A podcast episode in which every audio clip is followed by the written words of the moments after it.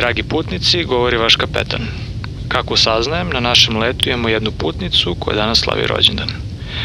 Ovom prilikom bih Mili poželao srećan rođendan i molim vas da je pozdravimo jednim aplauzom.